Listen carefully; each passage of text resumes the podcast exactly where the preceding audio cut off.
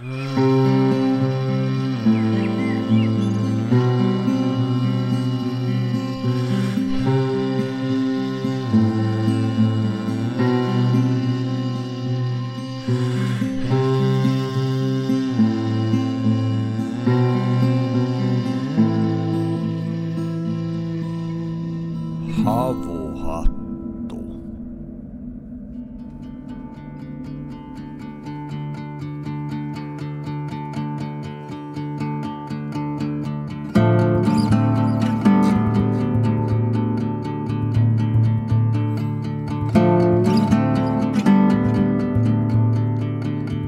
Annapas ajan kulua, päivän mennä, toisen tulla. Taas minua tarvitahan, katsotahan, kaivatahan. Uuden sammon saattajaksi, uuden soiton suoriaksi. Uuden kuun kuljettajaksi, uuden päivän päästäjäksi. Kun ei kuuta, aurinkoa eikä ilmaista iloa.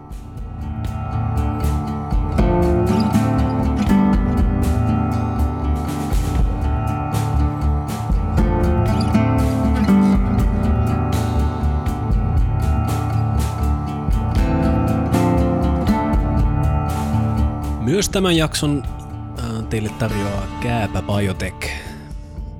Erityisesti me täällä tykätään puhua tästä Kääpä Forest-alajaostosta, joka on pakurin kasvatukseen erikoistunut äh, yritys.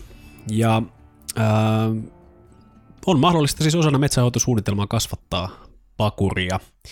Miten homma siis käytännössä toimii on se, että joko tilaa tämmöisen avaimet käteen palvelun, joka sisältää pakurikasvatuksen ja, ja tota, siihen liittyvän metsähoidon suunnitelman. Ja sen lisäksi siellä arvioidaan myöskin se puusto, esimerkiksi, että onko se koivikko soveltuva tähän pakurin kasvatukseen.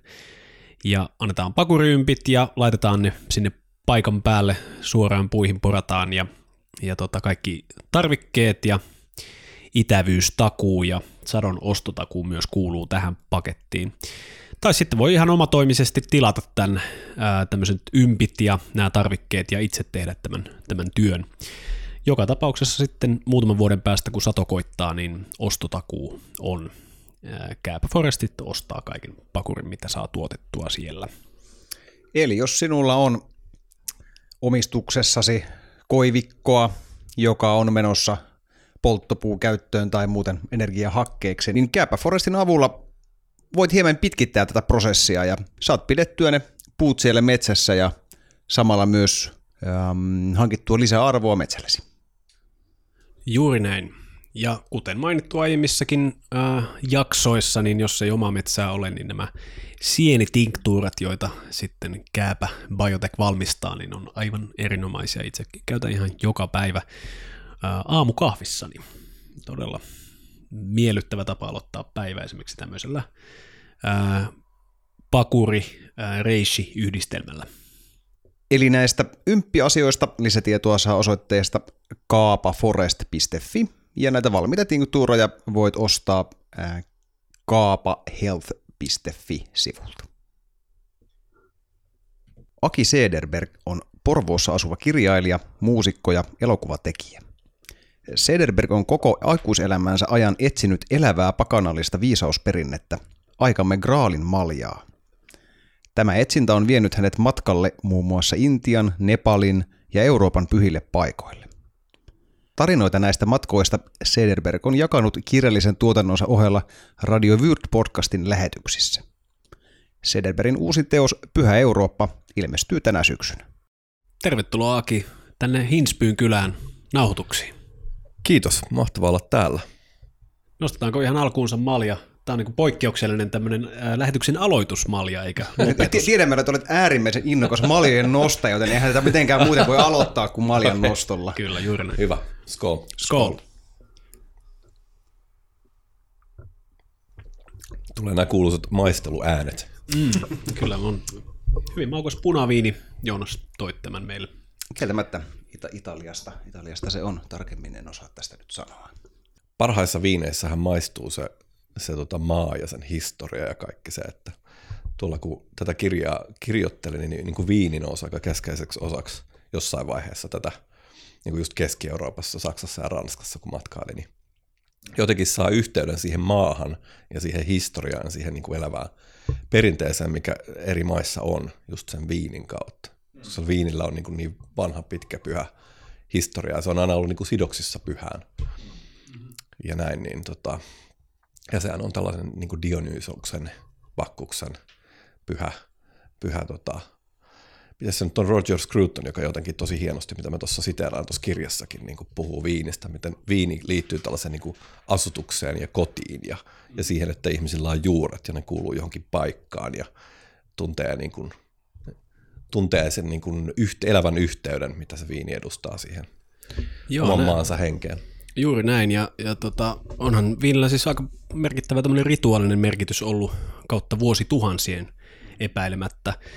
Eli siinä mielessä viini ja olut menee aika, aika käsi kädessä, koska molempia on käytetty, käytetty ihan, oluesta tiedetään jo ihan tuolta Köpekli Tepestä asti, eli 10 000 vuoden takaa.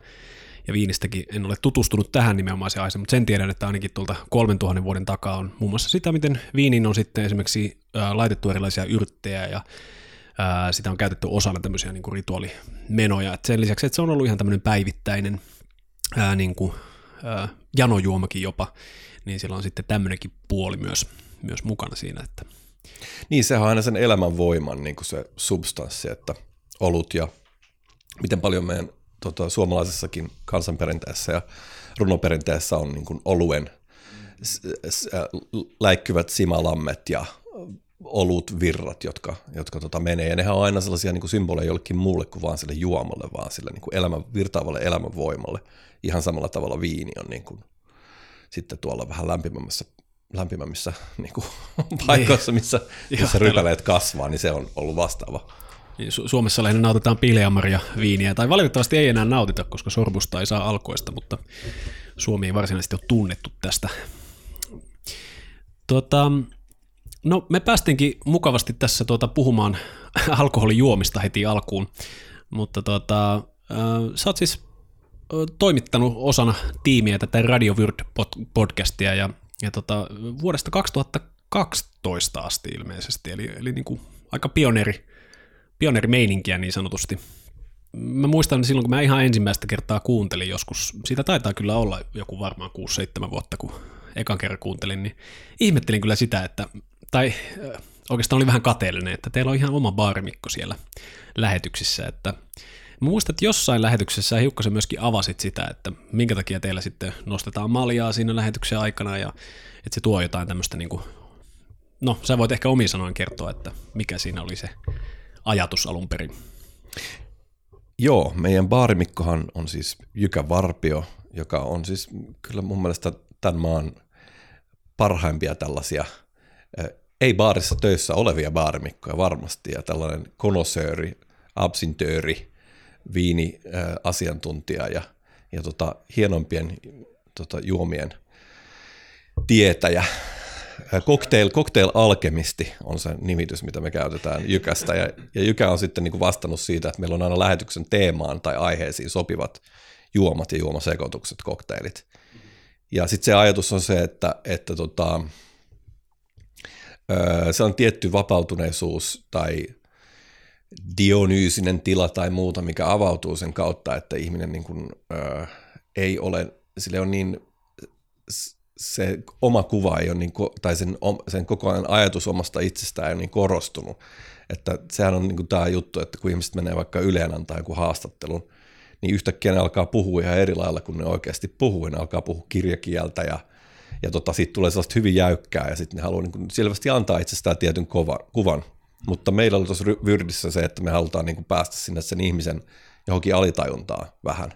Tai niin kuin, että ne muurit vähän niin kuin tota, tulisi alas, että sieltä tulisi jotain muuta kuin mitä muut radio-ohjelmat sitten niin kuin pystyy. Ja se vaatii tietty, sitä tiettyä luottoa myös niin kuin siihen, mitä me tehdään, että me ei sitten myöskään niin kuin mennä julkaisemaan sellaisia asioita, mikä nyt olisi sitten, jos sattuu tulee niin ihan huonoja. Mutta mut tavallaan se idea, että, että, että sellainen tietty raittius on ehkä vähän vähän yliarvostettua välillä, että kuitenkin näitä tota, viisautta ja muuta, niin niitä on aina tavallaan niin kuin liukastettu kaikenlaisilla substansseilla ja pyhillä aineilla ja muilla, että, että tota, sellainen niin kuin raitis viisaus on välttämättä ainoa, se ainoa oikea, mihin tässä Suomessa, Suomi on jotenkin niin sellainen, siihen liittyy jotenkin sellainen, että nyt pitää olla niin kuin skarppia raitis ja muuta, mutta on, on kuitenkin toinen puoli ihmisistä myös, jolla me halutaan sitten, ollaan haluttu radiovyrdis antaa, antaa ääni. Eihän me nyt aina olla tosiaan niin kuin ihan – ihan myöskään, niin kuin,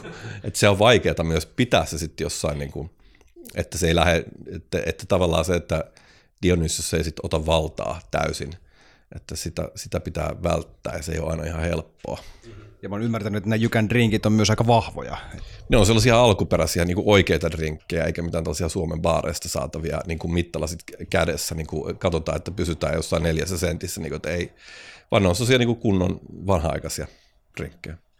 Mutta tosiaan niin kuin sanoit, niin al- alkoholilla on, on se mahtava vaikutus, että se, se ikään kuin, niin kuin äh, kohottaa sen, sen niin kuin hetken siitä niin kuin arkitodellisuudesta. Se, se niin kuin ikään kuin luo sille niin kuin oman erilaisen raamin. Ja Muistan esimerkiksi näistä henkisistä opettajista Oshohan käytti tätä alkoholia si- siinä, että... että hän Ai käyttikö juotti... Osho? Sitä mä en tiedä. Joo, niin jos, jossain vaiheessa mä muistan lukeneen yhdestä hänen kirjastaan, että hänen mielestään niin kuin alkoholi on loistava apuväline henkisetien etsijöille, koska, koska al- alkoholin, jos olet syvässä humalassa, niin sun on hyvin vaikea olla niin kuin epärehellinen. että silloin se niin kuin, syvin tulee sieltä niin kuin väistämättä. Mm. Se kaikki paska valuu susta, susta niin kuin ulos, mm. mitä enemmän sä oot humalassa. No, tämä on kyllä mielenkiintoinen näkemys Ossolta. Tosin Ossolta tiedetään, että on monia muitakin suhteellisen epäilyttäviä elämänohjeita, mutta paljon viisautta myös kyllä Osso on tullut lueskeltua. Mielenkiintoista, se... kun se Osho on kuitenkin niin kuin intialainen, ja intialaiset yleensä ei ole kauhean hyviä. Siis mä luulen, että ihan geneettisesti ne ei ole, niin kuin, kun eurooppalaiset on tavallaan kasvanut viiniköynnösten – ja tota, humalan niin kuin ympäröimänä, mm. niin intialaiset ei ole sillä samalla tavalla. Ainakaan se ei ole enää osa niiden kulttuuria ollut hyvin pitkään aikaa. Ne tuntuu, että ne on varmaan niin kuin jotenkin, ne ei niin kuin osaa sitä samalla tavalla käsitellä, koska viinala, viinalaiset, intialaiset, intialaiset, kun ne juo, niin ne on usein tosi pihasia ja sellainen aggressiivisia. Niin kuin, just Varanasista puhuttiin ennen lähetystä, niin mä muistan ikuisesti, kun me oltiin Varanasissa – mun ystävän kanssa ja, ja tota, mentiin hakee sellaisen paikallisen opaspojan niin kuin, tota, johdolla pyhästä kaupungista sit, niin kuin sitä ainoutta tota, viinikauppaa, mistä saisi ostaa viskiä ja olutta ja tällaista. Ja sitten kun me tultiin siihen, niin se oli niin kuin täynnä sellaisia kännisiä intialaisia miehiä, jotka niin tosi aggressiivisesti sen niin kuin kaltereiden läpi otti sellaisia, osti aina sen niin kuin lasin jotain vodkaa tai viskiä, niin kuin, siis lasilasin, ei mitään muovilaseja, ja sitten niin kuin joi sen putkeen ja sitten niin kuin täysiä heitti sen maahan niin kuin rikki. Ja se on todella sellainen niin kuin jotenkin rankka meininkiä. Musta tuntuu aina, että ne niin kuin intialaiset ei ole kaikista parhaimpia, parhaimpia tässä asiassa. Että sinänsä mielenkiintoista, että Osho on sanonut näin. Joo, se on jännä. Mä muutaman kerran käynyt Intiassa baarissa, ehkä noin niin kaksi-kolme kertaa. Ne on siis ollut poikkeuksia todella surullisia paikkoja, aina ne baarit. että se, on niin kuin, se puuttuu semmoinen niin hilpeä noste jotenkin ihan täysin mikä, mikä Euroopassa on. Ja se on semmoinen juttu, mitä mä oon miettinyt, miettinyt kyllä paljon, koska toihan niin kuin siis ympäri Etelä-Aasiaahan toi niin kuin sama juttu, että se niin kuin viina jotenkin, se jotenkin vaikuttaa niin ihmisiin vähän eri tavalla. Että ne on ensinnäkin niin kuin tosi herkkiä sille, että se niin kuin kynnys on tosi matalalla, että se niin kuin humala tulee päälle ja se aggressio tulee myös tosi nopeasti. Ja sama juttuhan on niin kuin, äh, alkoholi on tuhonnut, tuhonnut niin kuin ympäri maailman vaikka kuinka paljon niin kuin siis alkuperäiskansoja. Ja se on myös sama juttu. Mietin, on, onko se niin kuin geneettinen pohja vai onko, onko kysymys just siitä, minkä sä mainitsit, että, että, että sitä niin kuin pohjaa vain ei ole.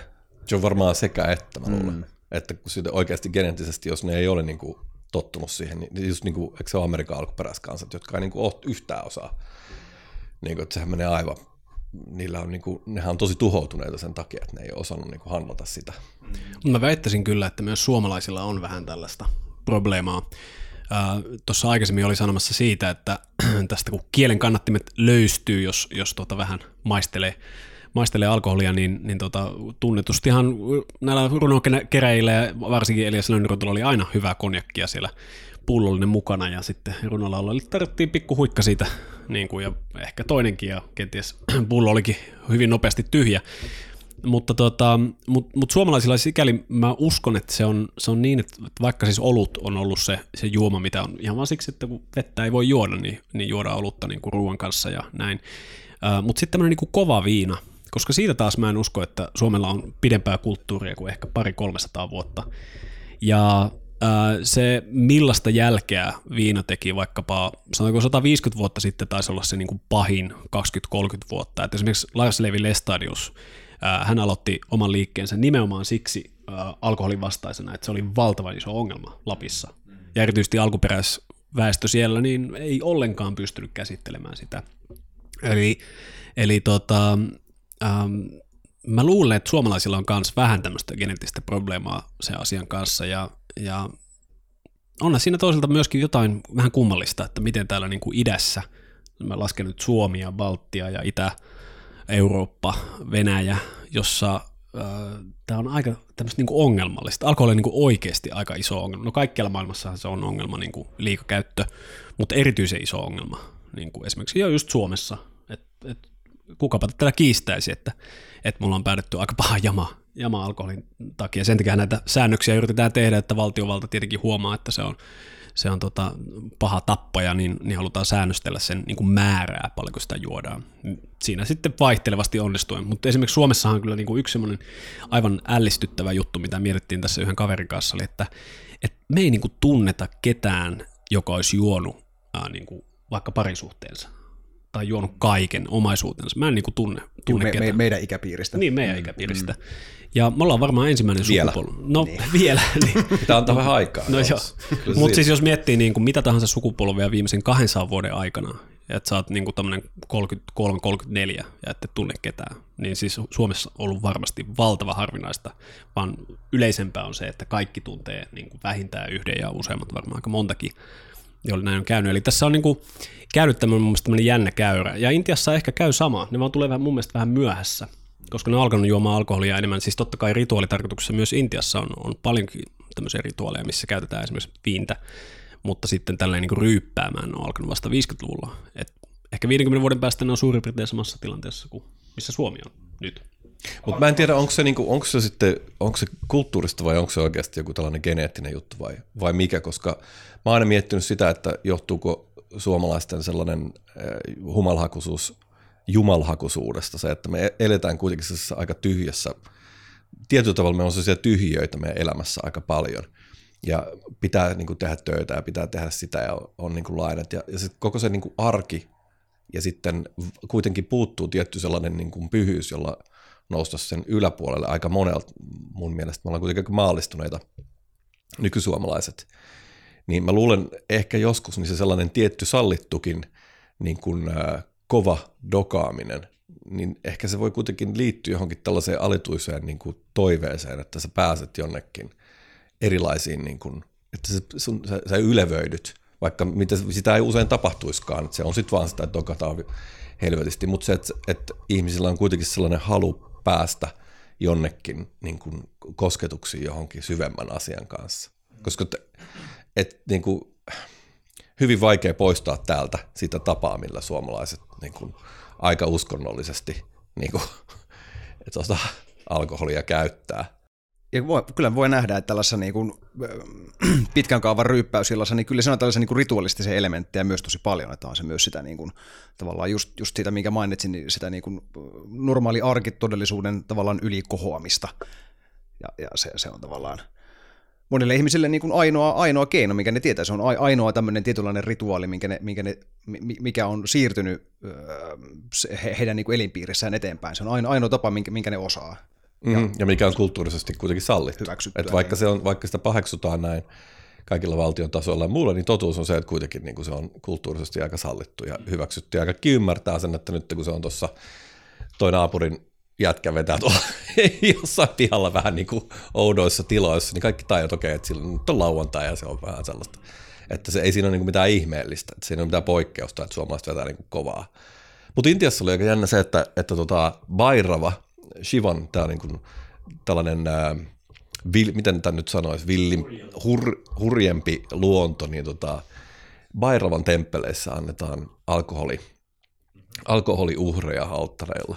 Se on mun käsittääkseni ainoita niin temppeleitä, missä annetaan nimenomaan alkoholiuhreja on Shivan mustan, mustan Bairavan niin temppelit. Ja sitten oli tosi hauska ää, juttu, mikä mä luin, kun mä olin Intiassa. Mä kirjoitan tästä itse asiassa tuossa ensimmäisessä kirjassa Journeys into Kali Yuga, että siellä oli suuri, suuri määrä näitä alkoholi lahjoituksia hävinnyt mystisesti temppelistä sitten ihmeteltiin, että mihinköhän ne on mennyt.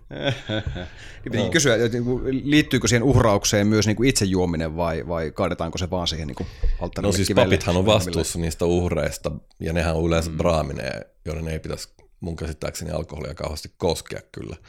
Niin tota, kuka tietää, ehkä siellä on kuitenkin saattanut mennä vähän. Mutta tässä itse asiassa nivoutuu aika lailla se ehkä mun mielestä Intian ja äh, Suomen äh, yhteneväisyys, tuo hauska termi, tuo jumal, jumalhakuisuus, äh, mun mielestä ehkä liittyy siihen, että, että kuitenkin niin kuin Suomessa kuin myös Intiassa niin kuin heidän traditio on murtunut ja, ja siinä on niin kuin tapahtunut tämmöinen katkos. Ja, ja sen jälkeen on tullut paljon traumaattisia kokemuksia, vaikkapa Intian jakaminen, Intia ja Pakistanin Intian tapauksessa ja monet sisällissodat ja nälähädät ja vaikka mitä. Ja taas sitten Suomessa ja Itä-Euroopassa ja no Euroopassa ylipäätänsä, onhan siis vaikkapa Saksassakin sen verran paljon aikaa viettänyt Saksassa. Siellä on niin kuin, voi sanoa, että alkoholiongelma on aika yleinen ongelma myöskin Saksassa esimerkiksi. Ja ehkä ihmiset pyrkii käsittelemään sitä traumaansa. Se on se työkalu, mikä nyt on tarjolla, koska vaikka herkässä iässä, teini-iässä sut initioidaan tämmöiseksi alkoholijuojaksi, eli joku tarjoaa sulle jonkun juoman tai jotain tällaista. Ja sillä pyritään käsittelemään sitä kauhistuttavaa niin kuin sodan traumaa tai jotain muuta, joka siirtyy sukupolvelta toiselle. Ja kuitenkin, koska niin kuin eheä ihminen niin kuin ei ole riippuvainen lähtökohtaisesti niin kuin substansseista eläkseen niin kuin hyvää elämää, ää, ja jos sä et ole eheä, niin se on yksi työkalu muiden joukossa. Saattaa olla myöskin muita työkaluja, siis voihan sitä olla riippuvainen vaikka mihin. Ehkä joku, jollekin se riippuvaisuus, jolla hakee niin kuin se jumalhakuisuus, niin ilmenee vaikka sillä, niin kuin itsellä joskus ilmeni, niin kuin pakoomainen uimisharrastus, että niin kuin suorittaminen ja, ja tämmöinen. Et, et siihenkin voi jäädä niin kuin, ikään kuin koukkuun samalla tavalla niin kuin, niin kuin substanssiin, mitä, mitä käyttää. Eli että tavallaan me ha- sillä, sillä ihmiset Suomessa niin, niin, niin kuin haetaan tällaista – Jumalaa sisässämme, mm. mutta, ja, ja oletetaan, että ehkä, ehkä tällä voisi lääkitä sitä kipua, mikä estää näkemästä sitä. Mitä sä olisit tällaista mieltä? Niin, se on totta varmaan. Ja sittenhän tuossa on äh, tavallaan, niin kuin, että käytetäänkö sitä pakenemaan paita pakokeinona tai käytetäänkö sitä niin kuin ylevöityskeinona. Mm-hmm. Ja, tota, ja, siis, ja sitten kun puhutaan tällaista niin aina muistaa, että, että niillä on aina haittoja, mutta ne on tavallaan niin kuin, ne on vähän kuin tuli. Että ne on, ne on tosi elementtejä, jotka on tosi luovia ja tosi tuhoavia samanaikaisesti. Että mä luin tällaisen mahtavan kirjan Roger Scruton, vastikään kuollut ää, englantilainen filosofi, joka tota, oli kirjoittanut sellaisen kirjan kuin I Drink, Therefore I Am, mikä on tällainen filosofian ja viinin historia, missä nämä molemmat niin kuin, kytkeyty yhteen. Ja sitten puhuu tällaisesta niin köyn, äh, köynnöskulttuurien historiasta, että mitä niin kuin tällaiset kulttuurit, jotka on ollut kauhean sidoksissa viiniin, niin kuin, nyt me puhutaan periaatteessa koko länsimaisesta sivistyksestä, että se viini on aina siellä aivan sen kulttuurin ytimessä. Ja Roger Scruton myös sitten puhuu tällaisesta niin kuin hyveellisestä juomisesta ja sellaisesta, että ei niin kuin, se on eri asia se, että sä juot jotain vodka-shotteja, kun että sä maistelet ja osaat niin kuin tavallaan arvostaa jotain viiniä ja että sä paneudut sen niin kuin viinin persoonallisuuteen. Että sä, et, sä et vaan ajattele jotain molekyylejä, jotain humalaa, vaan että se tulee sitten niin kuin tavallaan sellaisena pienenä sivua tuotteena siinä, vaan että se, se viinin koko sen niin kuin, ne kaikki eri viinin niin kuin, tota, puolet, mitä se, mitä se juoma pitää sisällä. No viinit ja eurooppalaisuus, kuten tuossa mainitsitkin, niin on, on niin kuin hyvin vahvasti kytköksissä olevia asioita. Um, Euroopan voi määritellä tosi monen niin kuin, teeman kautta, poliittisesti, geografisesti, uh, heimojen suhteen, kielten suhteen. Jos sun pitäisi tiivistää jollekin niin kuin, amerikkalaiselle, joka ei tiedä Euroopasta yhtään mitään, että mitä on Eurooppa? Miten sä hänelle tiivistäisit? Mä sanoisin, että Eurooppa on romanttinen ajatus. että eihän se ole mikään tällainen tietty täysin vesiselvästi määritelty niin kuin geopoliittinen alue pelkästään tai joku, vaan Eurooppa on ainakin mun käsityksen mukaan joku sellainen, se on niin kuin sellainen romanttinen idea jostain tällaisesta tota, eri kansojen ja maiden muodostamasta niin kuin yhtenäisestä asiasta, jotka jakaa ainakin tietyllä tasolla yhteisen historian, kulttuurin ja myös kohtalon tunteen. Kuinka syvää yhteenkuuluvuutta näin niin kuin suomalaisena sä tunnet niin kuin eurooppalaisuuteen? Mä oon jotenkin aina tuntenut sellaista aika suurta, että mä oon aina tuntenut olevani niin kuin eurooppalainen. Mm. Mistä se kumpuaa? Se on varmaan joku sellainen sielun sukulaisuus, mikä, mulla, mikä mä koen niin kuin muita eurooppalaisia kansoja kohtaan. Että okei, me, me niin kuin puhutaan eri kieliä ja meillä on ulkoisesti eri kulttuurit ja meillä saattaa olla eri jumalperheitäkin ja, ja, ja tota, me syödään erilaisia sipsejä ja tällaisia kulutusvalintoja, mihin ihmiset kiinnittää kauheasti niin kuin huomiota nykypäivänä, ikään kuin ne olisi jotenkin niin kuin määrittäviä tekijöitä ihmisille. Mutta mä oon niin kuin aina kokenut sellaisen suuremman niin kuin yhteyden Eurooppaan. Ja en mä tiedä, onko se sitten joku verenperintö tai muu, koska mä, mulla on niin kuin sukujuuret on niin kuin suurimmalta osin täällä Suomessa, mutta sitten mulla on myös niin kuin aika iso osa niin kuin pohjois-eurooppalaista ja muita, muita, niin mä miettinyt, että onkohan se siitä, niin kuin, että mulla vaan niin kuin veri on sellainen, että se on tällainen eurooppalainen, niin kuin, että siellä on niin kuin muutakin. Että tietenkin siihen voi liittyä tollainen asia, jos haluaa ajatella kauhean materialistisesti näitä asioita, mutta mä oon aina kokenut sellaista hengen sukulaisuutta. Mä oon aina kokenut, että ei, ei Suomi ole mikään niin kuin yksinäinen linnake tai suomalaiset, vaan kyllä ne on niin kuin osa tätä kansakuntien perhettä tavallaan, tai kansojen perhettä, suurempaa perhettä, sukua, mitä Eurooppa tavallaan on. Että mun on hyvin helppo ymmärtää, vaikka jos mä menen Ruotsiin tai Norjaan tai jopa Keski-Eurooppaan tai jopa Etelä-Eurooppaan, niin mä loppupeleissä ymmärrän niitä ihmisiä hyvin helposti. Ja me löydetään hyvin nopeasti sama kieli ja samat arvot ja sama niin kuin, sielu. Ja se ei ole tietenkään mikään helppo asia niin kuin määritellä, mutta sitä mä oon yrittänyt niin kuin hakea tässä uudessa Pyhä Eurooppa-kirjassa, että sitä jotain niin kuin ydintä tai olemusta tai sellaista essenssiä siitä, mikä se Eurooppa oikeastaan on. Ja mä koen, että Eurooppa on joku asia, mikä voi myöskin vielä joskus olla jotain enemmän kuin mitä se on nyt. Mä en nyt koe, että niin kuin tämä Eurooppa, mikä meillä on nyt tällä reaalimuodossa, on välttämättä se, mistä mä puhun Eurooppana. No, tuossa äh, sun äh, piekkoin julkaistavassa Pyhä Eurooppa-kirjassa, jota nopeasti ehdimme tuossa lueskella ennen lähetystä, niin se virallet monella pyhällä paikalla ympäri Eurooppaa, niin pystytkö nostaa mitään sellaista niin kuin tiettyä henkeä tai, tai jotain sellaista sym, symbolista asiaa tai, tai jotain sellaista tunnetta, mikä niistä paikoista tuli, joka yhdistäisi niitä? No se on varmaan just se henkinen ydin, se olemus, mistä mä puhun. Et se on varmaan just se, mitä mä kutsun pyhäksi Euroopaksi. Et se on se pyhä, se on se niin kuin transcendentti taso, mikä yhdistää näitä eri jumalperheitä, eri kulttuureja ja niiden pyhää maailmaa. Että okei, niillä on eri nimiä ja niillä on eri, eri tavalla just näitä jumalperheitä ja muita. Ne on eri perinteitä, mutta mä näen, että ne virtaa samasta traditiosta. Ne on niin kuin saman tradition ilmenemismuotoja. Että ne puhuu samoista asioista eri kielillä. Ja kyllä sen on, on niin kuin sellainen asia, mikä mä aistin ja mitä mä yritän tuossa kirjassa myös ilmentää.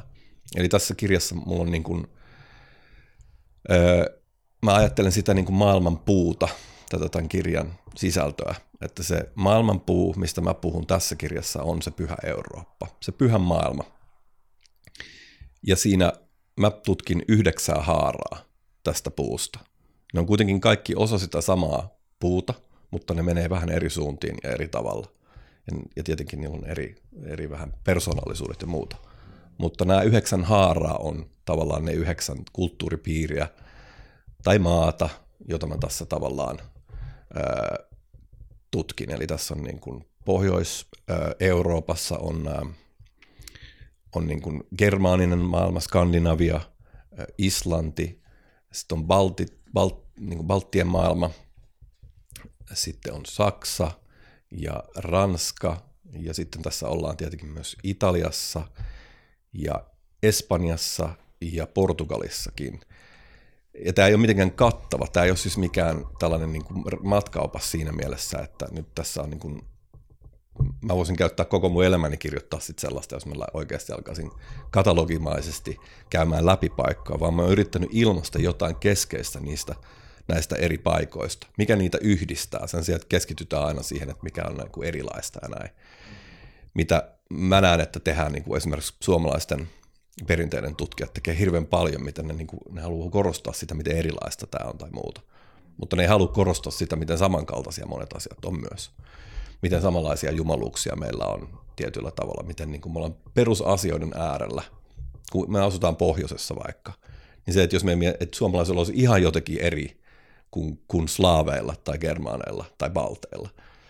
Mä jotenkin näen sen, me on, nämä on kaikki kulttuureja ja kansoja, jotka on elänyt vuorovaikutuksessa niin, kuin, niin kauan kuin ne on ollut olemassa. Ne on ollut elänyt keskenään vuorovaikutuksessa ne on ollut näiden luonnonvoimien ja maiden niin kuin, kanssa jatkuvassa yhteiselossa ja taistelussakin, niin kyllä niillä niin kuin ne käsitykset on hyvin lähellä toisiaan siitä, että mitä nämä asiat on, vaikka ne lähestyisikin niitä erilaisin kielin ja kulttuurin ja näin. Niin, kulttuuritutkimuksessahan on viimeisen parisadan vuoden aikana ollut mielenkiintoisia suuntauksia, jossa on tutkittu juuri tätä näkökulmaa. Myöskin filosofit on tarttunut tähän usein, esimerkiksi Carl, Gustav Jung ja hänen niin kuin mytologian filosofiassaan hän, hän niin kuin ottaa hyvin vahvasti tämän niin kuin arkkityyppisen ajattelun, että koska vaikkapa unet on samanlaisia kaikkialla maailmassa ja, ja niin kuin jumaluuksilla on tietynlaisia attribuutteja, eli ominaisuuksia, mitä niihin liitetään, niin ne muistuttaa toisia. On tietynlaisia myyttejä, ja, ja hänen johtopäätös oli se, että tämä on tämmöinen kollektiivinen alitajunta, joka ilmaisee jotain psykologisia totuuksia ehkä näiden kautta.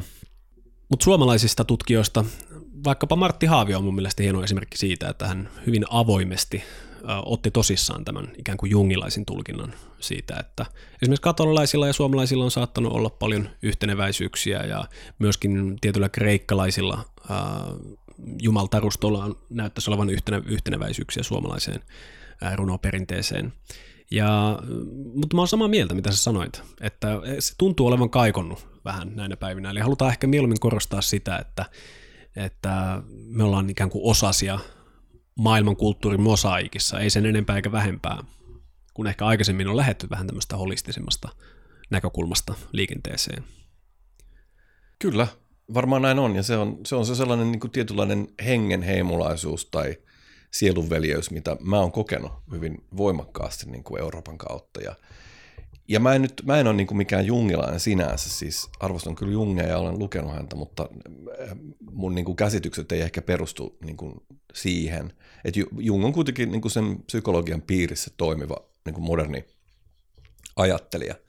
Ja mä oon yrittänyt, että se, mistä mä puhun, olisi, olisi jotain vähän – vanhempaa tai niin kuin, että, se ei, että mun viitekehys ei olisi moderni psykologia ja, ja, tota, ja tällainen, vaan että se olisi joku sellainen arkaisempi asia. Ja niin kuin vaikka se, että, että pohjoisen kansoilla väistämättä, eikä vain pohjoisen kansoilla, mutta niin kuin pohjois-eurooppalaisilla ylipäätänsäkin on, melkein kaikilla tai kaikilla on ukkosen jumala mm. ja taivaan isä ja maan emo ja että ne kokee usein taivaan kappaleet niin kuin samalla tavalla esimerkiksi niin kuin auringon feminiinisenä ja, ja, ja niin kuin tällaisia asioita, että niillä on niin kuin tällaisia yhteisiä nimittäjiä niin kuin myyttisessä, mytopoettisessa mielessä myös. Ja jos, jos niin kuin näkee nämä yhtäläisyydet, niin se, se meidän eroavaisuuksien niin kuin tärkeys vähän hälvenee, koska sä ymmärrät, että, että sä voit tavallaan sä voit nähdä sen oman henkisen kotis myös näissä muissa, että nämä kumpuaa jostain samankaltaisesta paikasta. Siitä traditiosta, mikä on ehkä se häilyvä sellainen tämän kirjan niin kuin ydin, mihin mä viittaan aika paljon koko ajan.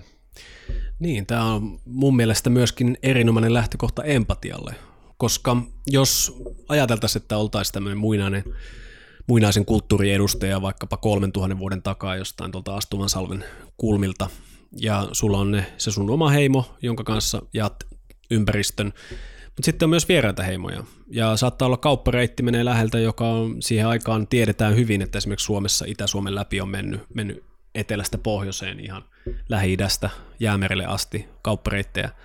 Ja aina on ajatellut siitä toisesta ihmistä, että hän on kuin minä, hänellä on myöskin niin kuin Jumalansa, mutta äh, ettei tavallaan ole mitään syytä, miksi esimerkiksi vihaisi jotain toista ihmistä, koska näkee hänet samana ilmentymänä tai toisena ilmentymänä samasta asiasta, mikä sillä taustalla vaikuttaa. Ja ainakin itse olen huomannut, kun tutkii kaikkia näitä kulttuureja, että sieltä mun mielestä välittyy tämmöinen aika yleisinhimillinen viesti siitä, että me, meidän ei olisi syytä niin kuin katsoa ihmistä toisena, vaan ikään kuin veljenä ja sisarina itselleen. Mitä sä oot mieltä, että kun sä opiskelet näitä tekstejä, niin, niin mitä se sulle opettaa niin kuin ihmispsykologiasta ja ihmisten välistä suhteista? Öö, no kyllähän se niin kuin opettaa sua, empatia tällainen tietenkin tulee tietenkin sen kautta, että sä tutustut muihin asioihin ja, ja näin. Ja se mun mielestä, mutta se on mun mielestä niin, niin kuin itsestäänselvyys, että, että sulla on sitä, pitäisi olla sitä empatiaa ja ymmärtää, niin kuin, että, että tota, me ollaan kaikki tietyllä tavalla sukulaisia, mutta en mä ole myöskään niin kuin mikään sellainen maailmankansalainen, että kyllä mä koen, niin kuin, että tie, ja se on niin kuin, sä voit abstraktilla tasolla sanoa, että, että tota, kaikki on niin kuin tavallaan sitä samaa, mutta kuinka monta ihmistä tällä planeetalla nyt on, seitsemän biljoonaa tai jotain, vai kuinka monta, te varmaan tiedätte paremmin. Niin, olisiko se Mikä on väkiluku tällä? Seitsemän ja puoli miljardia ehkä. Niin, okei. Okay. Niin, et sä niin kuin voi tuntea samal, samankaltaista myöskään niin kuin sukulaisuutta kaikkien ihmisten kanssa tällä planeetalla. Ja tietenkin sä tunnet, tunnet läheisemmäksi sun oman perheen. Ja se on mun mielestä, ei se tarkoita sitä, että sun pitää niinku vihata ketään muuta, mutta, mutta se tarkoittaa sitä, että sun oma perhe on aina sun oma perhe. Niin, joskus on kuullut mainittavan, että sun suvussa on toisella puolella merenkävijöitä ja toisella puolella lääkäreitä ja se on ikään kuin ohjannut sua sun etsinnässä tavalla tai toisella. Äh, mistä sä oot itse asiassa kotoisin? Mä en muista, ollaanko me puhuttu ihan tarkkaan koskaan. Helsingistä. Helsingistä, niin kyllä. Joo, ja Mutta siis mulla, on, mulla on sukujuuria niin kuin tuolla niin kuin, ää, ää, Karjalassa ja Pohjois- tai niin kuin Oulun suunnalla ja Mikkelin suunnalla ja sitten taas niin kuin länsirannikolla ja etelärannikolla, että mulla on, niin kuin, mulla on sukujuuria vähän siellä sun täällä Suomessa. Niin mä en ole ikinä kokenut, niin kuin, mikä on sinänsä vähän harmi, että mä tietenkin niin kuin, on hienoa, kun mulla on kavereita, jotka niin kuin, voi laittaa jonkun kun on jotkut häät vaikka, niin ihmisillä on kauhean vahva sellainen heimo-identiteetti, että ne voi laittaa päälle sen niin kuin perinnepuvun. Ja, ja se on tosi mahtavaa, että, että niillä niin kuin, ihmisillä on säilynyt sellainen tietty niin kuin, hyvin tarkka, lokaali niin kuin identiteetti tai kulttuuri jollain tavalla. Mutta mulle ei niin kuin, ole ikävä kyllä sitä ikinä, niin kuin, tai sitten ehkä se on vaan hävinnyt ennen kuin mä oon syntynyt, mutta mä en ole niin kuin, kokenut itteni mihinkään tiettyyn Suomen paikkaan kauhean sidottuna, että kun ihmiset on ollut, ihmiset, tai su, tietyt suomalaiset korostaa kauhean paljon sitä, että ne on jostain. Etelä-Pohjanmaalla esimerkiksi tämä taito osataan. niin, niin varmasti. Hyvällä maulla mun mielestä. Kyllä, niin tota, mulla ei ole ollut sitä hirveän, niin kuin, että mä oon aina kokenut, että okei, mä oon, mä oon suomalainen. Että, että mä koen niin kuin yhteenkuuluvaisuutta ylipäätänsä tämän kulttuurin jakaville ihmisille ja historian jakaville ihmisille – vaikka Ei ihmiset sanoo, että meillä ei ole mitään yhteistä, niin pff, kyllä meillä on hyvin paljonkin yhteistä ja enemmän meillä on yhteistä kuin, kuin tuota ristiriitaa keskenämme. Että.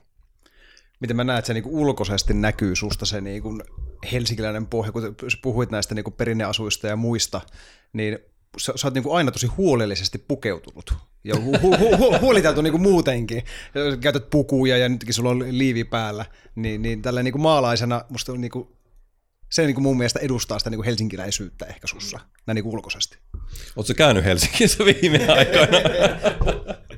Mutta mut jos puhutaan tästä, niin kuin sä muun muassa mainitsit tästä sun isoisästäsi, joka tota, tässä kirjassa, joka, joka oli saanut siis maalauksen Gallen Gallelalta. Mä luulen, että hän luultavasti käytti pukuja, jos hän on saanut, saanut Joo, maalauksen Gallen kyllä varmasti. Ja, ja tässä on se jännä, tässä päästään esimerkiksi meidän omaan kotoperäiseen perinteeseen, että, että tota, suomalaisessa perinteessä on tämä niin kuin, tällainen kolmijakoinen sielun käsitys, että sulla on tämä niin kuin, henki ja löyly, mistä tekin olette varmasti täällä tässä, tässä tota teidän ohjelmassa puhunut aika paljon. Ja, ja sitten on se itse, joka on tällainen niin kuin mahdollisesti suvussa periytyvä persona sielu.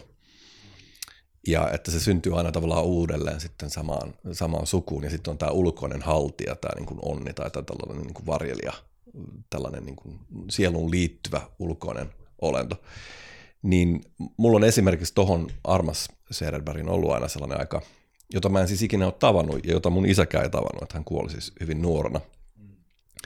Mutta hyvin paljon tuntenut, niin kun, että me ollaan saman näköisiä ja, ja tota, kun mä katson vanhoja kuvia, niin siis me ollaan hyvin saman näköisiä. Me ollaan molemmat niin bibliofiilejä, rakastetaan kirjoja – hän oli myös kova matkustaja ja sitten kaikkia asioita, mistä nyt ei ehkä hyvä puhua tässä, mutta, mutta niin kuin on sellaista sielun sukulaisuutta. Ja sitten tosiaan, kun mä olin Pariisissa ja muuta, niin mä, mä sain tietää myöhemmin, että mä olen esimerkiksi just niin kuin asunut tyyliin saman korttelin hotellissa, missä Armas asui ja käynyt aina niin kuin samassa suosikki, tota, mun suosikkiravintola Pariisissa oli sama, missä Armas vietti aikaa tota, Mika Valtarin ja Olavi Paavolaisen ja näiden tyyppien kanssa. Ja, ja se oli siis, Armas oli sellainen lääkäri, joka yritti kehitellä, ää, ää, oliko se nyt anemiaan niin kuin lääkettä, ja sitten B12-vitamiinia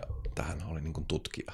Ja, tota, ja muuta, ja sitten No siinä mä puhun tuossa kirjassa enemmän hänestä, mutta niin kuin hänessä koen, että on, meillä on samanlaisia asioita, niin tavallaan niin kuin, kun ajattelen näitä asioita vähän enemmän tällainen mytopoeettisesti ja niin kuin jotenkin eh, peilaa sitä omaa henkilöhistoriaansa tällaisiin laajempiin niin kuin, äh, henkisiin perinteisiin tai meidän omaan henkiseen perinteeseen, niin mun mielestä niin kuin maailma asettuu jotenkin paremmin niin kuin urilleen. Joo, kun mä itse, itse tuota, huomaan itsessäni kyllä se, kun tehnyt jonkun verran sukututkimusta viime aikoina ja, ja niin kuin löytänyt näitä tarinoita, löytänyt niin kuin valokuvia ja, ja muuta, niin se on ihan parin sukupolven takana mulla se, että ne ihmiset on oikeasti asunut siellä metsässä. Ne on, ne on tapelleet siellä karhujen kanssa ja hiihtäneet peurojen perässä ja se, se kyllä niin kuin resonoi tosi vahvasti meikässä edelleen. Ja, ja mitä, mitä, mitä enemmän mä niin kuin kaivan sitä, sitä väylää, niin sitä niin kuin suuremmaksi se muuttuu. Se pystyy tuntemaan ainoastaan vain, jos sä pystyt herkistyä sille niin kuin tarpeeksi. Ja se, se ei ole kauhean helppoa, mutta, mutta niin kuin, niin niin kuin väläyksiä sieltä niin kuin oman suvun, suvun niin kuin vaiheesta, niin, niin, niin jotenkin ne niin kuin elää edelleen mun kehossa. Ja sen, sen pystyy havaitsemaan joskus. Joo, näin mä uskon. Mä uskon, että niin kuin muistot periytyy. Että sä, ja, ja, niin kuin, että tapa, ja niin kuin vaik, tällaisia vahvoja niin kuin tapahtumia, niin niistä voi jäädä niin kuin jälki ihmiseen. Että niin kuin, kun me tiedetään, että sairauksia periytyy ja taipumuksia periytyy, niin mä en, niin kuin, mä en näe, miksei myöskin tällaisia tavallaan muita ominaisuuksia periytyisi, muistoja ja niin kuin muistijälkiä ja, ja tällaisia niin kuin sielun osia. Ja, ja tota, mä koen sen niin kuin hyvin hyvänä tapana nähdä asioita, koska mä koen, että niin kuin, mun isän puolelta tosiaan niin kuin pappi, pappissukua on ollut tosi pitkään, että siellä on ollut papit ja sitten myöhemmin niin kuin lääkärit on ollut ne dominoivat piirteet. Ja sitten mun äidin puolelta on ollut niin kuin merimies sukua. Niin ne on molemmat, niin kuin, ää, mun, mä tunnen ne molemmat niin kuin virrat itsessäni, sellaisen papillisen virran ja sellaisen myös sellaisen niin kuin meren mun suonessani tosi voimakkaasti. Ja oikeastaan niin kuin, noi, nämä tietyt asiat on ollut, niin kuin, mä luulen, niin kuin lähtökohta ää, hirveän paljolle sille, mitä mä oon tai miksi mä oon tulossa ja se kaikki, mistä mä olen kirjoittanut, niin se on lähtöisin näistä tällaisista sisäisistä impulseista. Että mä oon aina kokenut, että on joku sellainen maailma ää, tuolla ulkona, mikä vastaa sellaista maailmaa, mitä, mistä mä oon nähnyt välähdyksiä unissa ja näyssä ja näin. Et mä oon nähnyt jotain sellaisia unia ja kuvia, missä mulla on ollut sellainen tunne, että nämä on niinku se alkukoti. Ja sitten mä oon yrittänyt etsiä sitä samaa paikkaa myös ulkoisessa maailmassa. Ja mä oon aina tavallaan luottanut siihen, että jos mä pysyn niinku rehellisenä sille alkulähteelle, mistä mä oon saanut jotain pieniä niinku tippoja, mm-hmm.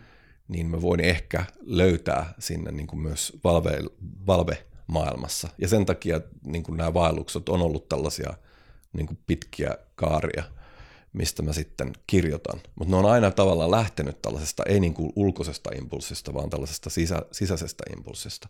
Siitä, että tavallaan sun pitää antaa sun sielulle muoto, sun hengelle muoto. Ei se ole, sielu ei mikään sellainen jo valmiiksi oleva juttu, vaan ihmisen tehtävä on tavallaan kasvaa, kasvattaa se sielu myös, niin kuin, kuten ihminen kasvattaa ruumiinsa ja kaikki muun. Niin myös se sielu tavallaan pitää kasvattaa ja voimistaa ja väkevöittää – että se voi niin kuin nousta siksi, miksi sen tulee olla.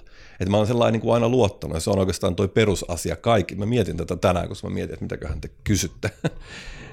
että toi on oikeastaan se perusasia, mistä mulla on kaikki niin kuin lähtöisin. Se, että mä etsin jotain niin kuin jo sisällä olevaa, uinuvaa, millä mä haluan niin kuin antaa jonkun muodon, ja mä luotan siihen, että se, se muoto niin kuin löytyy sillä kulkemisella.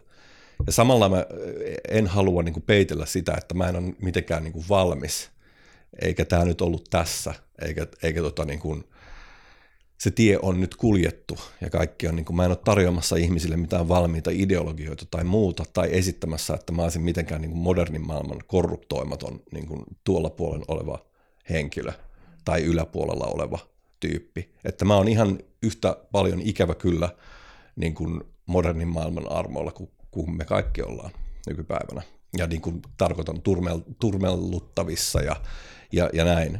Mutta mä kuitenkin pyrin siihen niin kuin jalostumiseen ja ylevöitymiseen. Se on niin kuin henkilökohtaiseen alkemiaan omassa elämässäni. Että siitä niin kuin tulisi jotain, että mä voisin niin kuin näyttää ihmisille jonkun sen idean tai sen suuren asian, mitä, koska ihmiset tarvii näitä asioita.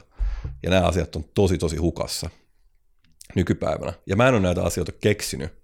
Mun tehtävä on ainoastaan yrittää niin kuin osoittaa niitä kohti mun omalla niin kuin vajavaisella tavalla noissa kirjoituksissa. Hmm.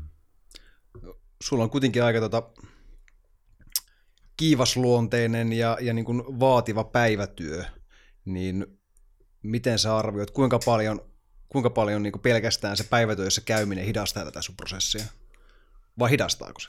Vo, vo, vo, näetkö sä, että se, se voi toimia myös niin kuin vahvistavana voimana? Tuo on hirveän hyvä kysymys ja, ja tota, mähän siis kyllä haluaisin pystyä omistautua täysin niin kuin tälle, mitä mä koen, että on mun pyhä työ.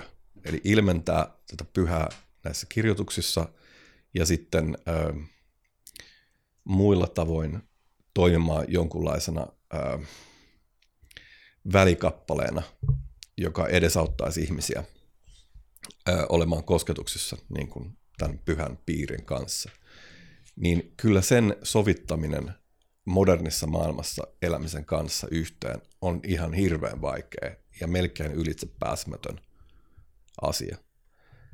Julius Evola, filosofi, traditionaalisti filosofi, sanoi, että, että tavallaan niin kuin miehellä, jos se pyrkii sankarillisuuteen, niin sillä on kaksi polkua. Että sillä on niin kuin askeesin polku, mikä siis viittaa siihen, että sä oot luopunut ei vaan siis, että sä oot joku munkki, vaan se, että sä oot jollain tavalla vetäytynyt jos, jonkun maailman piiristä ja sen vaikutuksesta pois, ja sä oot omistautunut vaan ilmentää jotain tiettyä ideaa tai asiaa.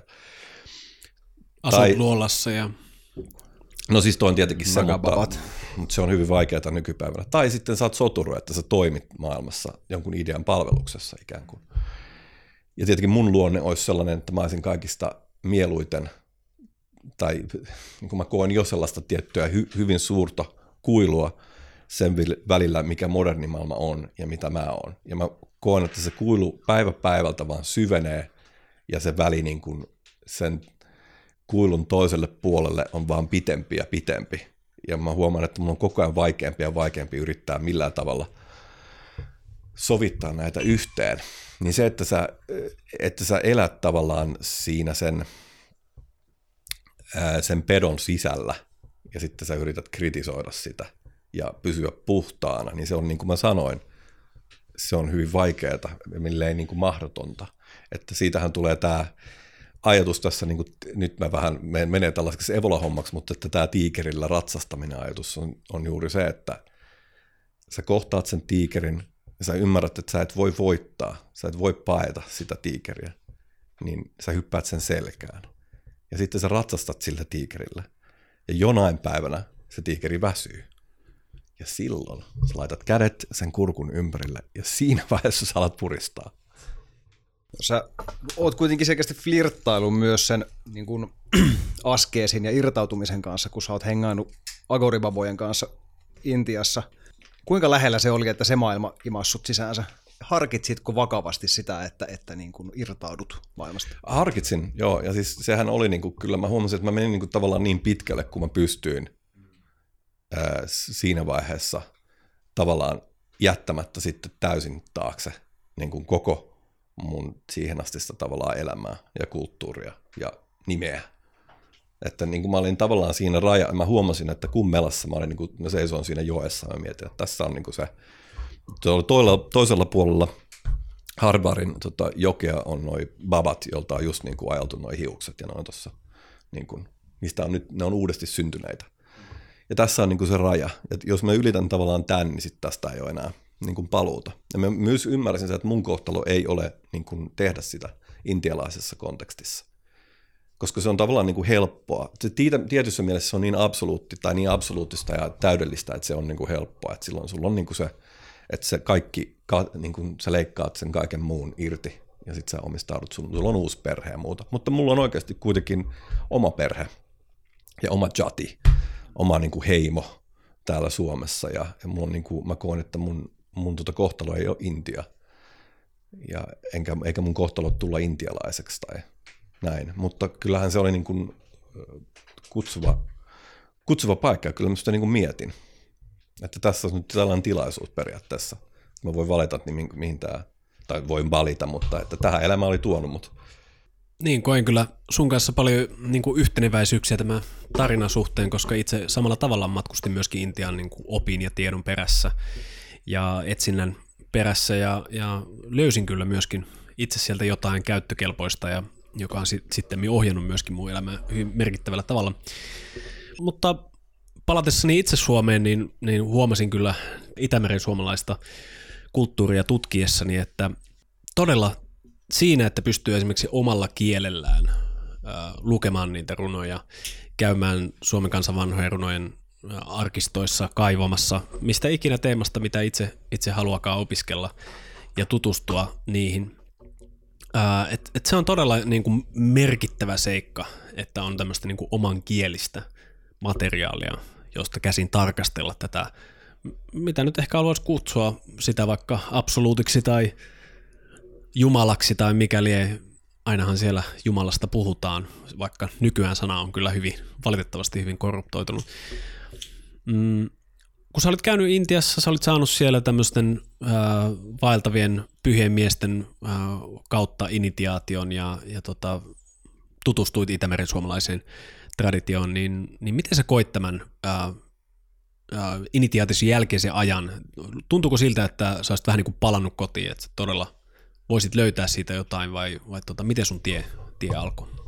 Öö, no siis mähän, en, mähän on aina niin kuin periaatteessa ollut perehtynyt näihin asioihin. Et se oli tavallaan sellainen, että mä aloin näkee ne vähän uudessa valossa, että se, mikä meiltä tietenkin puuttuu Suomesta ja laajemmin Euroopasta, mikä on meidän isoin ongelma, että meillä puuttuu niitä aitoja perimyslinjoja, viisausperinteitä, jotka olisi elossa, jossa olisi eläviä opettajia ja ääniä opettamassa ja johdattamassa ihmisiä. Eli ei ole niin sitä suusta – suuhun kulkevaa tietoa enää sillä lailla. Tai jos on, niin ne on niin yksinäisiä pieniä sarakkeita, että niitä ei niin kuin, ihmisen on vaikea löytää.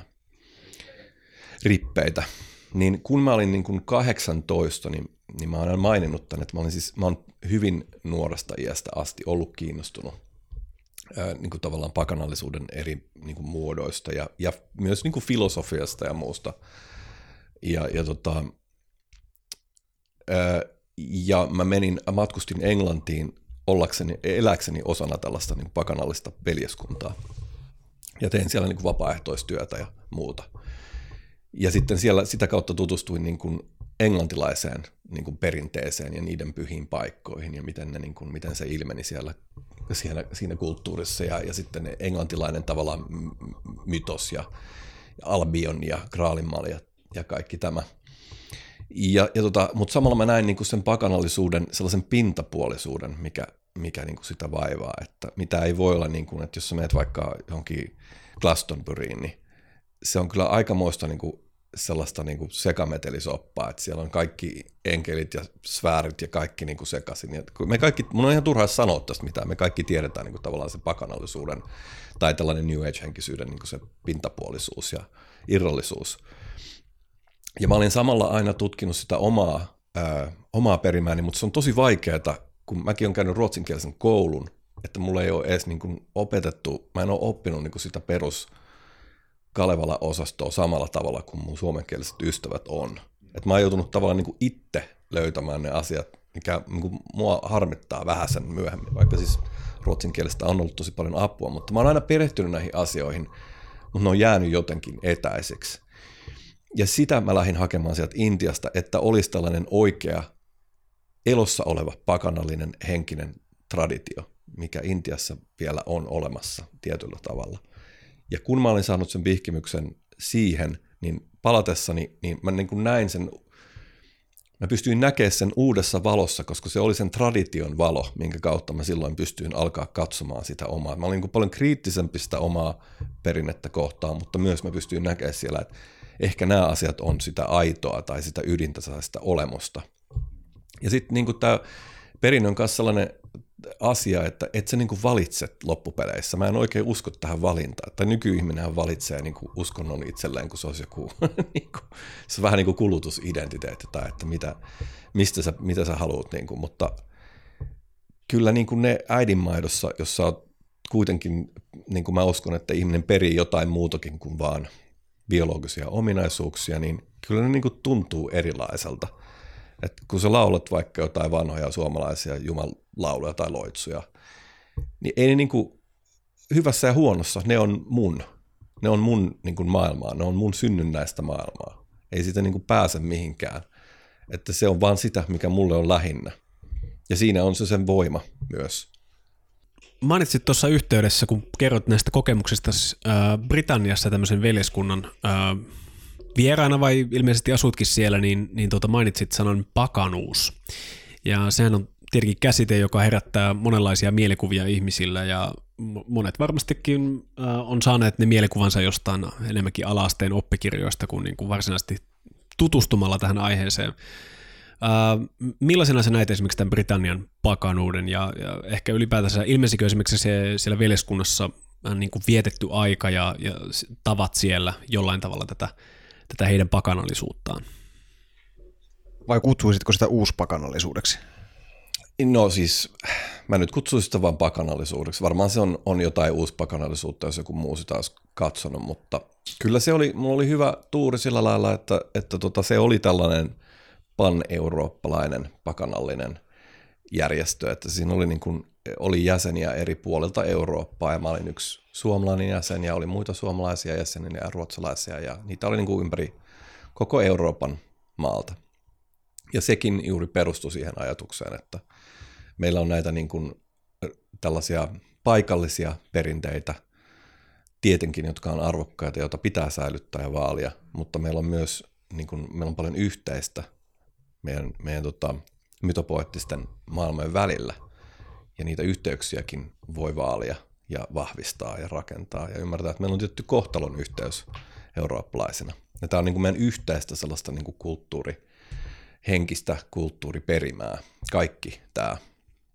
Niin se oli tosi hyvä kokemus mulle olla 18-vuotiaana nuorena miehenä siellä ja elää ja toimia tuollaisen niin kuin vapaaehtoistyöhön perustuvan niin kuin järjestön toimessa. Et se ei ollut niin kuin New Age-hommaa se, mitä me tehtiin, vaan hmm. se teillä ollut, teillä ei ollut niin, kaapuja ei ollut kaapuja, hmm. että, mutta me tehtiin niin kuin synkronis- synkronisoitua rituaaleja esimerkiksi niin kuin viikoittain. Meillä oli yksi tietty aika, jolloin me mentiin yhteen paikkaan ja tehtiin niin kuin asioita ja sitten eri puolilla Eurooppaa oli jäseniä, jotka teki samanaikaisesti niiden omassa niin kuin aikavyöhykkeessään synkronoistu sitä samaa asiaa. Et, niin kuin, ja, tota, ja tällainen elävä suhde luonnon kanssa ja tehtiin mahdollisimman paljon niin kuin omaa ruokaa viljeltiin ja oma viini ja sherriä tehtiin. Ja siinä oli niin kuin kova tällainen empatia luonnon kanssa oli siinä hommassa, että, että haluttiin niin kuin harmonisoida ihminen ja luonto, että ne ei olisi niin kaksi erillistä, vaan että siinä olisi niin kuin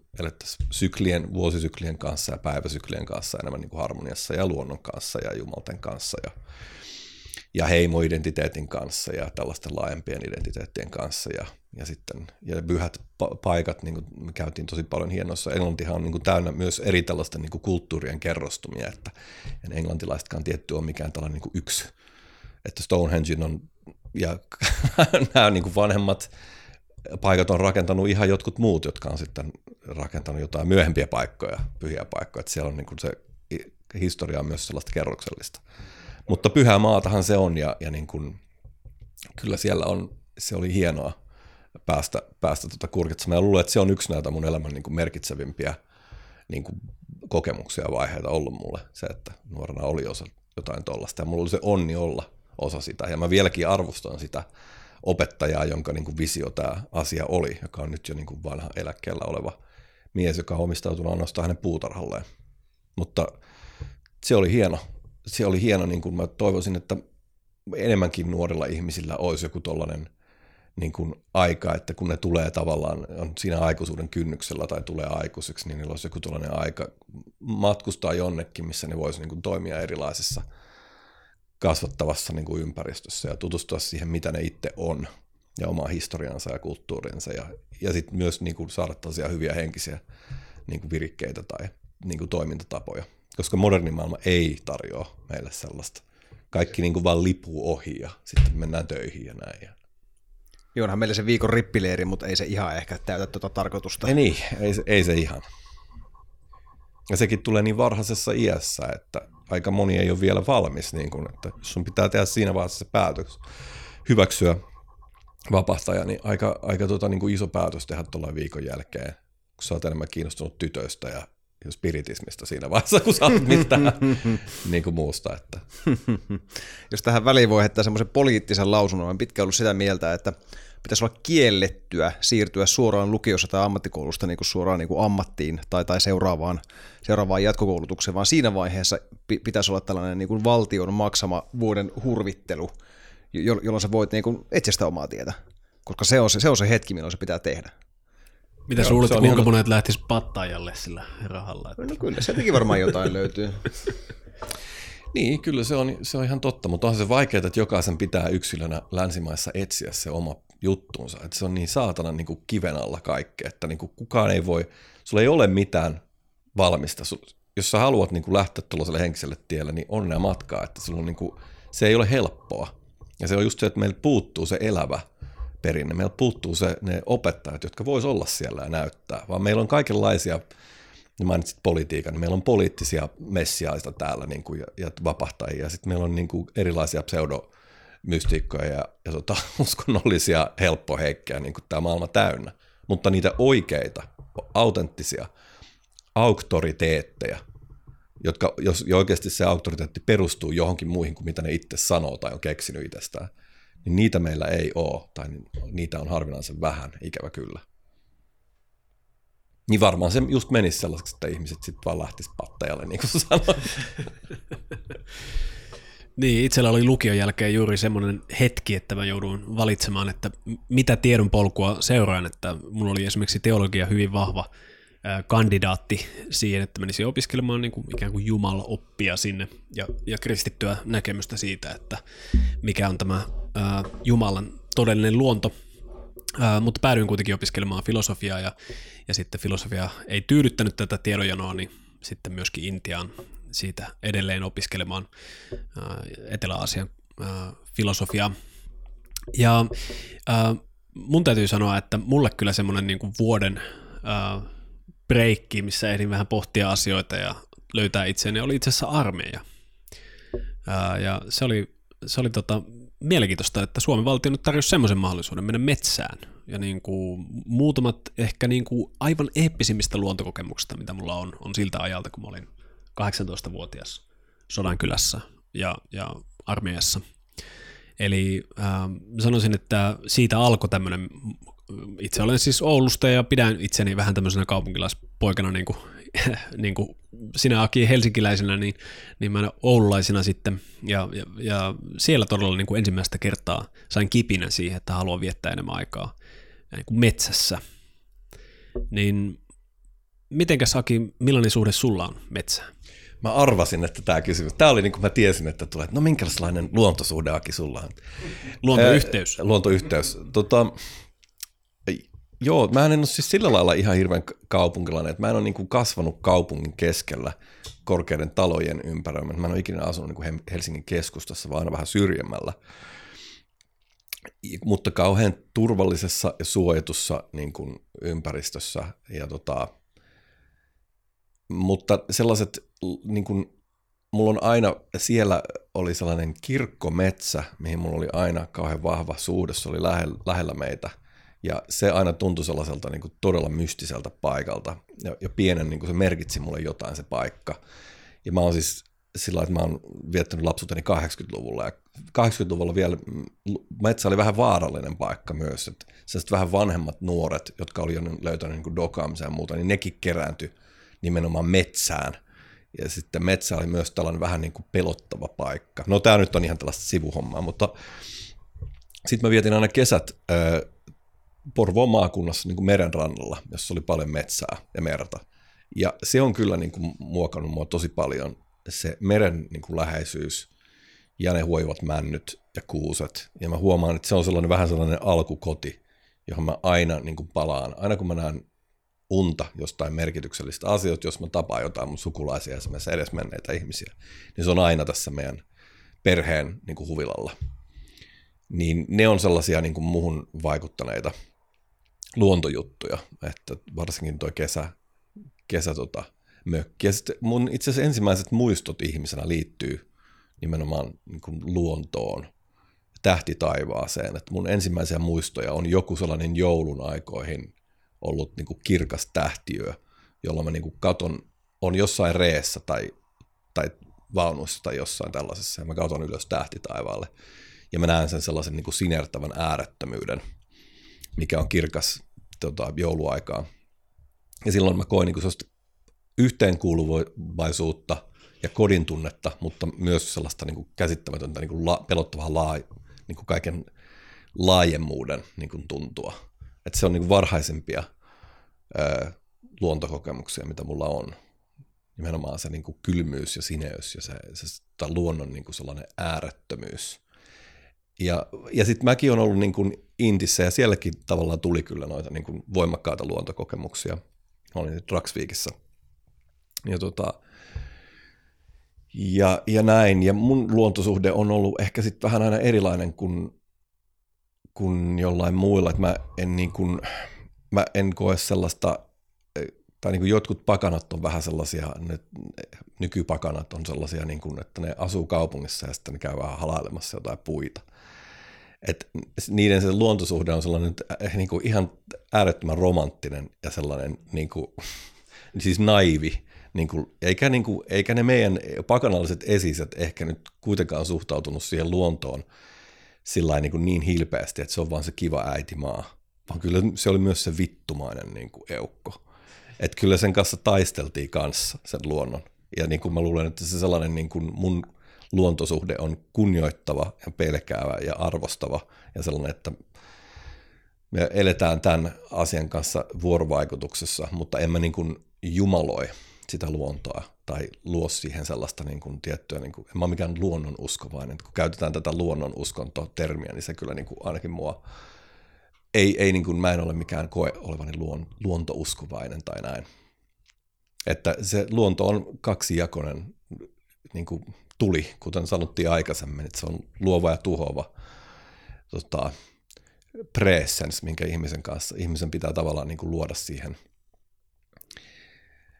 joku sellainen, ja yllä, niin kuin vastustaa myös niitä, niin kuin, myyteissä puhutaan aina jättiläisistä, meillä puhutaan jättiläisistä ja tällaisista niin kuin kaauksen voimista, mitä on niin kuin taudit ja kylmyys ja, ja niin kuin toi armoton luonto, mikä tuolla on, niin tavallaan se, se tota, tietyt nämä jumalperinteet myös mun mielestä perustuu sellaiseen tiettyyn, että yritetään luoda sellaista tiettyä niin kuin järjestystä sitä, niitä kaauksen voimia vastaan – että niin kuin yritetään ää, taistella sen kanssa. Niin kuin, näin. Mutta että ehkä mä en tiedä vastasko tämä nyt, tämä on kahden pitkä tällainen että, tuota, vastaus, mutta että mutta kun tämä on vaikea, tämä on niin iso kysymys kanssa, että, miten se vast, niin kuin, mikä, se, mikä se luontojuttu on. Mä yritän vaan sanoa sitä, että mä, mä koen, että monilla pakanoilla on idealisoitu suhde luontoon, mikä ei vastaa meidän pakanallisten etäisten esiisien suhdetta luontoon. Että kyllä ne eli luonnon kanssa ehkä sellaisessa reaalisemmassa niin kuin suhteessa kuin, kuin nyky-sitipakanat, jotka, jotka niin kuin on, että oi ihana äitimaa, että, koska ei se aina ole niin ihana. Silloin kun sun toimeentulo riippuu siitä, niin silloin se koko karuus vasta paljastuu. Mm. Mä ymmärrän tavallaan, minkä takia hellä äiti maa-ajatuksen on just help, hel, helppo uppoutua, koska se kauneus on myös, se, se on niin parhaimmillaan niin siis humalluttavaa luonnon kauneus. Se niin kuin, minkälaisia niin autuuden kokemuksia sä voit saada pelkästään siitä niin kuin uskomattomasta kaoottisesta symmetriasta, mikä, mikä niin kuin luonnossa pystyy niin kuin havaitsemaan. Kun siihen yhdistää sen, että, että sun toimeentulo ei riipu siitä, sä voit mennä sinne metsään, sä saat pelkästään sen kauneuden, niin se, se on helppo harhautus. Näin on, ja siis jotain paljastuu sen kautta, että me altistetaan itsemme niin kuin pitempiä aikoja luonnolle. Koska tavallaan mm. sun, sun harhakuvat itsestäsi voi elää ainoastaan niin kauan, kun sä oot niin kuin kaupunkien ympäröimänä. Kun sun, sun el, niin kuin, kun on sellaisia sosiaalisia ja kulttuurisia kuvioita, mitkä ylläpitää sulle tiettyjä niin kuin illuusioita.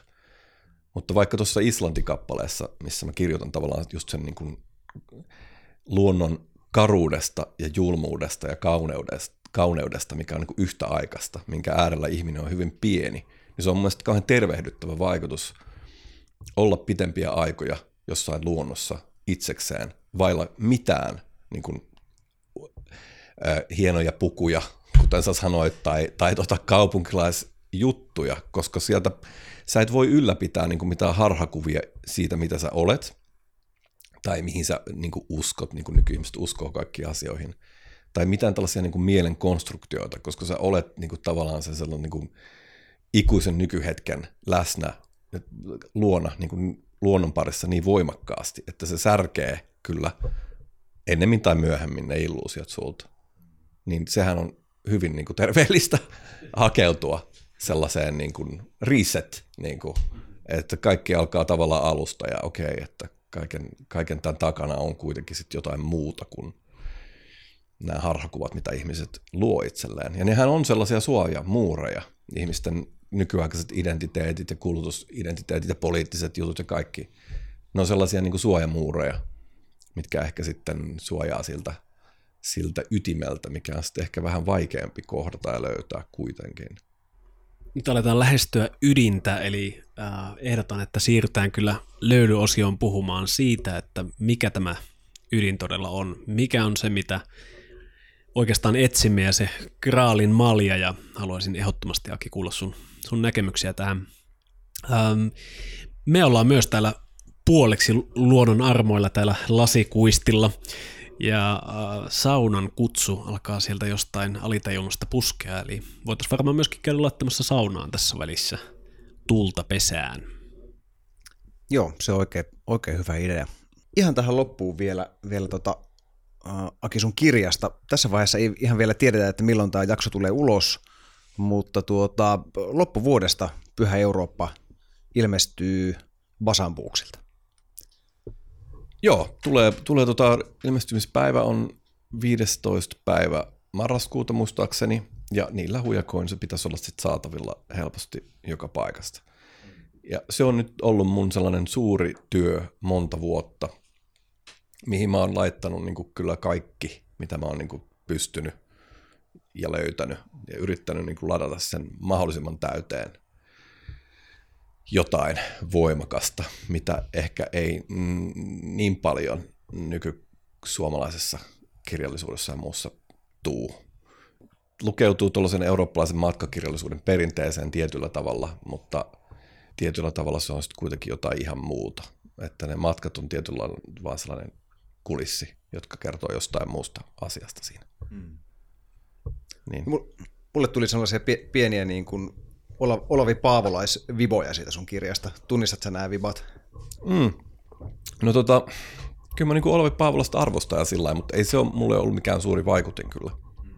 Mutta on kyllä lukenut niin Paavolaista ja, ja tota, kyllähän siinä Paavolaisessa on paljon hienoa ja sen kirjoituksessa ja näin. Ja, ja vastikään just kuuntelin tällaisen Ylen pitkän, pitkän tota kuustuntisen, vai oliko se peräti enemmän kuusijaksoisen kuunnelman kuin eurooppalainen ihminen, oliko se, tai joku Olavi Paavolais kuunnelma. Suosittelen tota, Havuhatunkin kuuntelijoille, että käykää tsekkaamassa jostain 70-luvulta, niin siinä on kyllä tiukkaa paavolaushommaa. Ja siinä voi nähdä monia samoja kysymyksiä, mitä meillä on nykypäivänäkin periaatteessa, koska Paavolainen peilasi myös sellaisia kysymyksiä, mitkä on tavallaan vielä tänäkin päivänä niin kuin aktuelle ja, ja mietti sitä, että mikä se eurooppalainen ihminen on ja miten se on sitten sopusoinnussa sen oman karjalaisuutensa kanssa, mikä Paavolaisella oli kuitenkin vahvana ja, ja näin. Ja, ja nämä maan sisäiset ristiriidat ja kärjistyneet vastakkainasettelut ja kaikenlaiset asiat, mitä, mitkä, mitä voisi niin vetää nykypäivään parallelleiksi. Mutta kyllä mä olin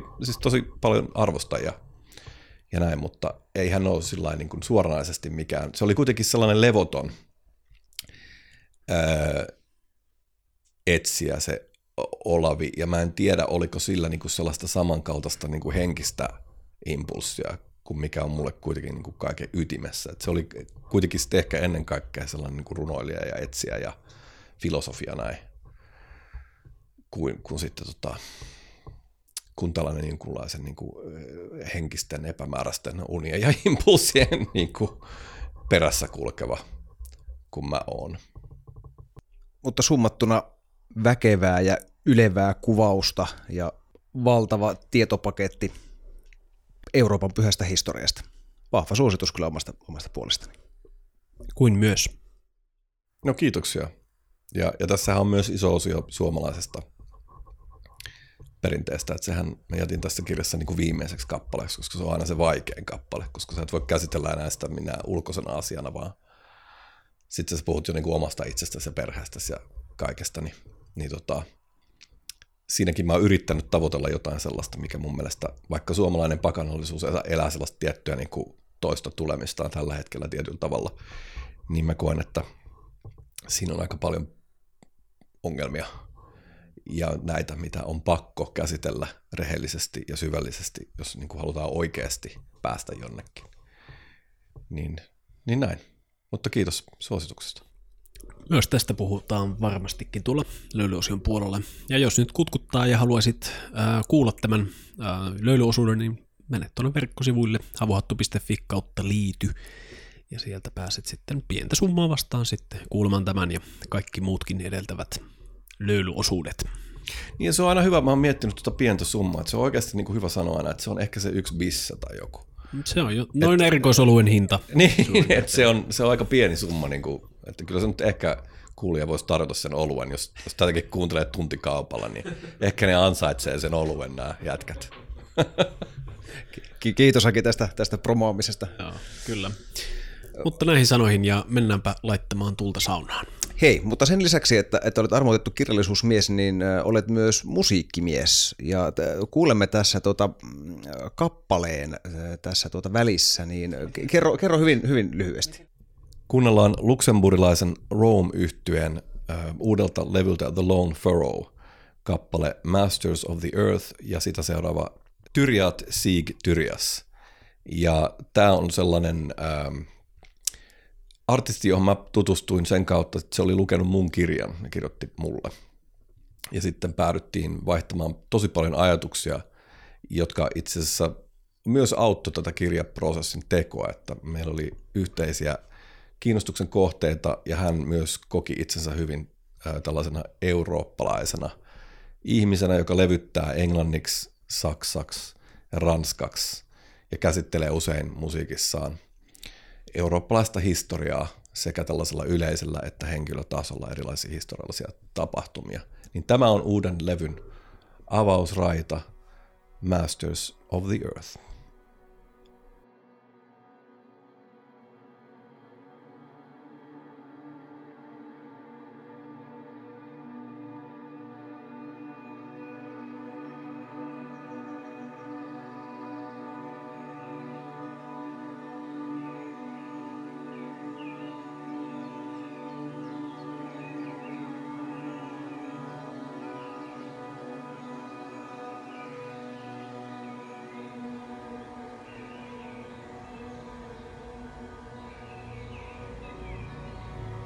We live beyond your modern man and all his justifications for his world of progress.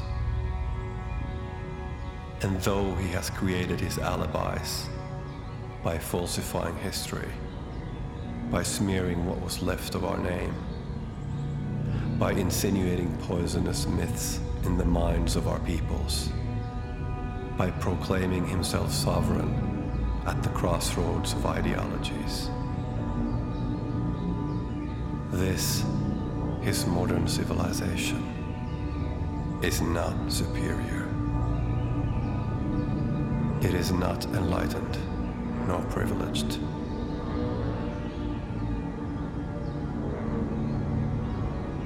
This man of progress is a decrepit man, a defeated, crepuscular man, in the dark as to whence and whither he is moving from nothing to nothingness. He has neither shape nor form, neither grace nor purpose. And yet, in his cadaverous wisdom, is glorified as the overcomer, the justifier, and liberator in an otherwise dark and superstitious world. But rest assured, you who deem yourselves masters of the earth, we have not vanished. We, late children of the tradition, still have dominion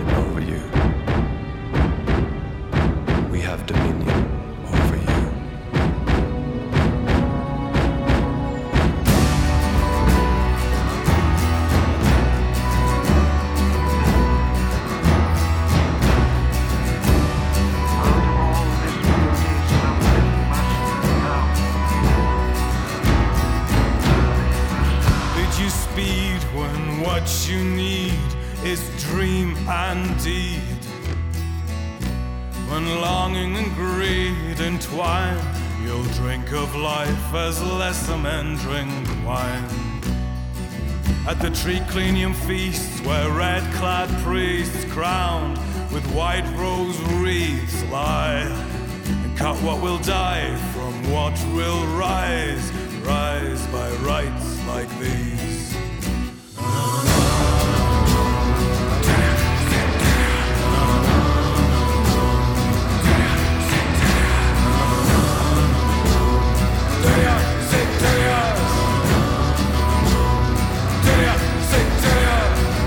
When the spring of the soul will claim its own spirits curl up in the ashwood. When the earth is scorched, we'll carry the torch to where once your father stood. Bid me speed when what I need is dream and deed. When longing and greed are mine, I'll drink of life as lesser men drink wine.